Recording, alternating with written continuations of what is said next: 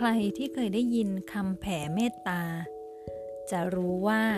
มีคำที่ขึ้นต้นด้วยคำว่าจงเป็นสุขเป็นสุขเถิด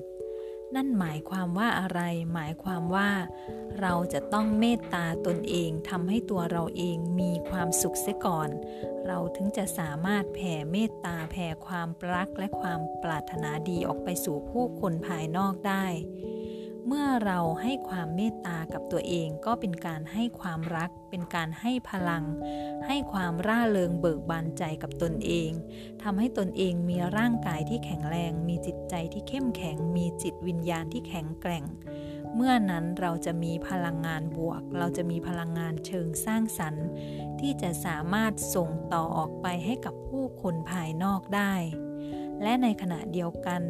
เมื่อเราเต็มไปด้วยความทุกข์เต็มไปด้วยความเศร้า เต็มไปด้วยความผิดหวังเสียใจ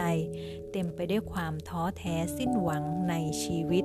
เต็มไปด้วยความเครียดความวิตกกังวล ความกลัวในสิ่งต่างๆ ในชีวิตของเรา เราก็จะส่งต่อสิ่งต่างๆ เหล่านี้ออกไปสู่ผู้คนภายนอกได้เช่นเดียวกัน จึงเป็นการทำร้ายทั้งใจตนเองและทำร้ายทั้งผู้คนภายนอกด้วย ถ้าหากเรานั้นจมอยู่ในความทุกข์ความเครียดความเศร้า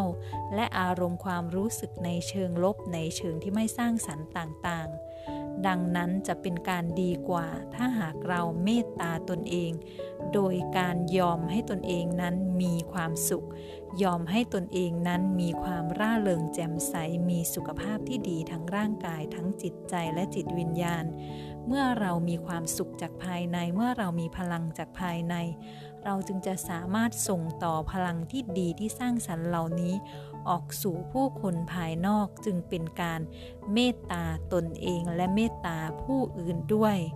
เมื่อเราแผ่เมตตาให้ตนเองแล้วเราจึงจะสามารถแผ่เมตตาให้ผู้อื่นได้ด้วยประการที่กล่าวมาทั้งปวง ดังนั้นจงเป็นสุขเป็นสุขเถิด